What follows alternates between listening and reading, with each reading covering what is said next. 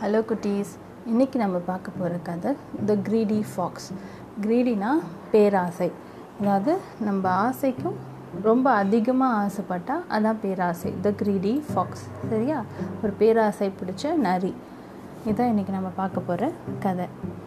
ஒரு ஊரில் ஒரு அஞ்சு ஆடு மேய்க்கிற பசங்க இருந்தாங்களாம். அவங்களோட டெய்லியும் வழக்கம் என்னென்னா டெய்லியும் காலையில் ஆனால் அவங்கக்கிட்ட இருக்க ஆடு செம்மறி ஆடு செம்மறி ஆடுனா ஷீப் அதெல்லாம் கூட்டுட்டு ஒரு பெரிய மலை மேலே போயிட்டு ஆடு மேய்ச்சிட்டு வருவாங்களாம்.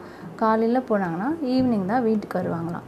காலையில் போய் இந்த ஆடை மேய்க்க விட்டுட்டு இவங்க வந்து டைம் பாஸ் பண்ணுறதுக்காக கண்ணாம்பூச்சி நொண்டி அந்த மாதிரி நிறைய கேம்ஸ்லாம் விளையாடிட்டு அவங்க சாப்பிட்றதுக்காக மதியம் லஞ்ச் பேக் பண்ணி எடுத்துகிட்டு போவாங்களாம். அதையும் சாப்பிட்டுட்டு ரெஸ்ட் எடுத்துகிட்டு ஈவினிங் அவங்க வீட்டுக்கு போயிடுவாங்களாம். இதுதான் அவங்களோட டெய்லி வழக்கமாக இருந்தது. அவங்க வந்து லஞ்ச் பேக் பண்ணி எடுத்துகிட்டு போகிறாங்கல்ல அதை வந்து ஒரு பெரிய மரத்துக்குள்ளே ஒளிச்சு வைப்பாங்களாம். அது வந்து ஒரு நல்ல நூறு வருஷம் பழமையான மரமாக அந்த மரத்து நடுவில் அதாவது அந்த ட்ரங்க்குன்னு சொல்லுவாங்கள்ல அந்த தண்டு அதில் ஒரு பெரிய ஓட்டை ஒன்று இருக்குமா? அந்த ஓட்டை நல்லா உள்ள வரைக்கும் ஆழமாக போகுமா? அது உள்ள அவங்களோட லஞ்ச் பாக்ஸ்லாம் உள்ளே ஒழிச்சு வச்சுருவாங்களாம். அப்போ தான் யாரும் எடுத்து சாப்பிட மாட்டாங்க அப்படின்னு சொல்லிட்டு ஒழிச்சு வச்சுட்டு அவங்க பாட்டுட்டு விளையாட போயிடுவாங்க. இந்த மாதிரி டெய்லியும் பண்ணிகிட்ருப்பாங்களா ஒரு நாள் என்னாச்சு?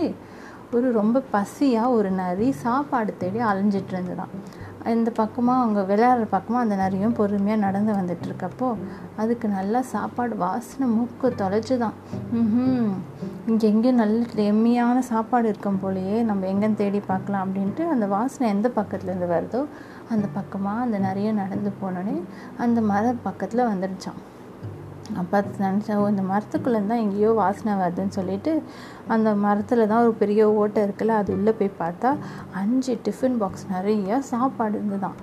ஃபஸ்ட்டு ரெண்டு டிஃபன் பாக்ஸ் சாப்பிட்ட உடனே அது வயிறு ஃபுல்லாக ஆயிடுச்சு. ஆனால் அதுக்கு வாசனை டேஸ்ட் எல்லாம் நல்லா சமத்தியாக இருக்கவே எல்லா அஞ்சு டிஃபன் பாக்ஸும் சாப்பிட்டு முடிச்சிடுச்சான் அப்பா அப்படி சொல்லிட்டு நல்லா இருக்குது அப்படின்னு சொல்லிட்டு ஒரு பெரிய ஏப்பம் வேறு விட்டுருச்சான் நல்லா சாப்பிட்டு முடிச்சோடனே சரி நம்ம போகலாம் அப்படின்னு சொல்லிட்டு அந்த மருத்துவ ஓட்டையிலேருந்து அது வெளியே வர பார்க்குது. ஆனால் அதால் வெளியே வர முடியல.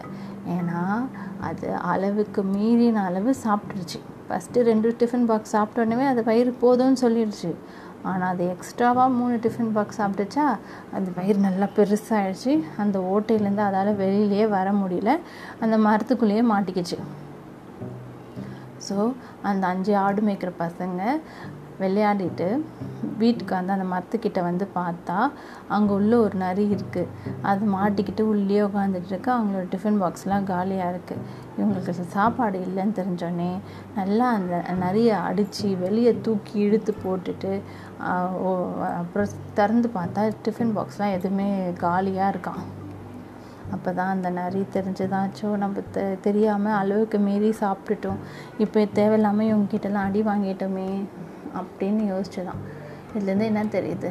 நம்மளுக்கு தேவையான அளவு மட்டும்தான் எல்லா பொருள்களும் யூஸ் பண்ணணும். சாப்பாடு மட்டும் இல்லை எல்லா விஷயத்துலையுமே நம்ம எவ்வளோ தேவையோ அவ்வளோ மட்டும் எடுத்துக்கணும். அதிகமாக எடுத்தால் அது வந்து நல்லதில்லை.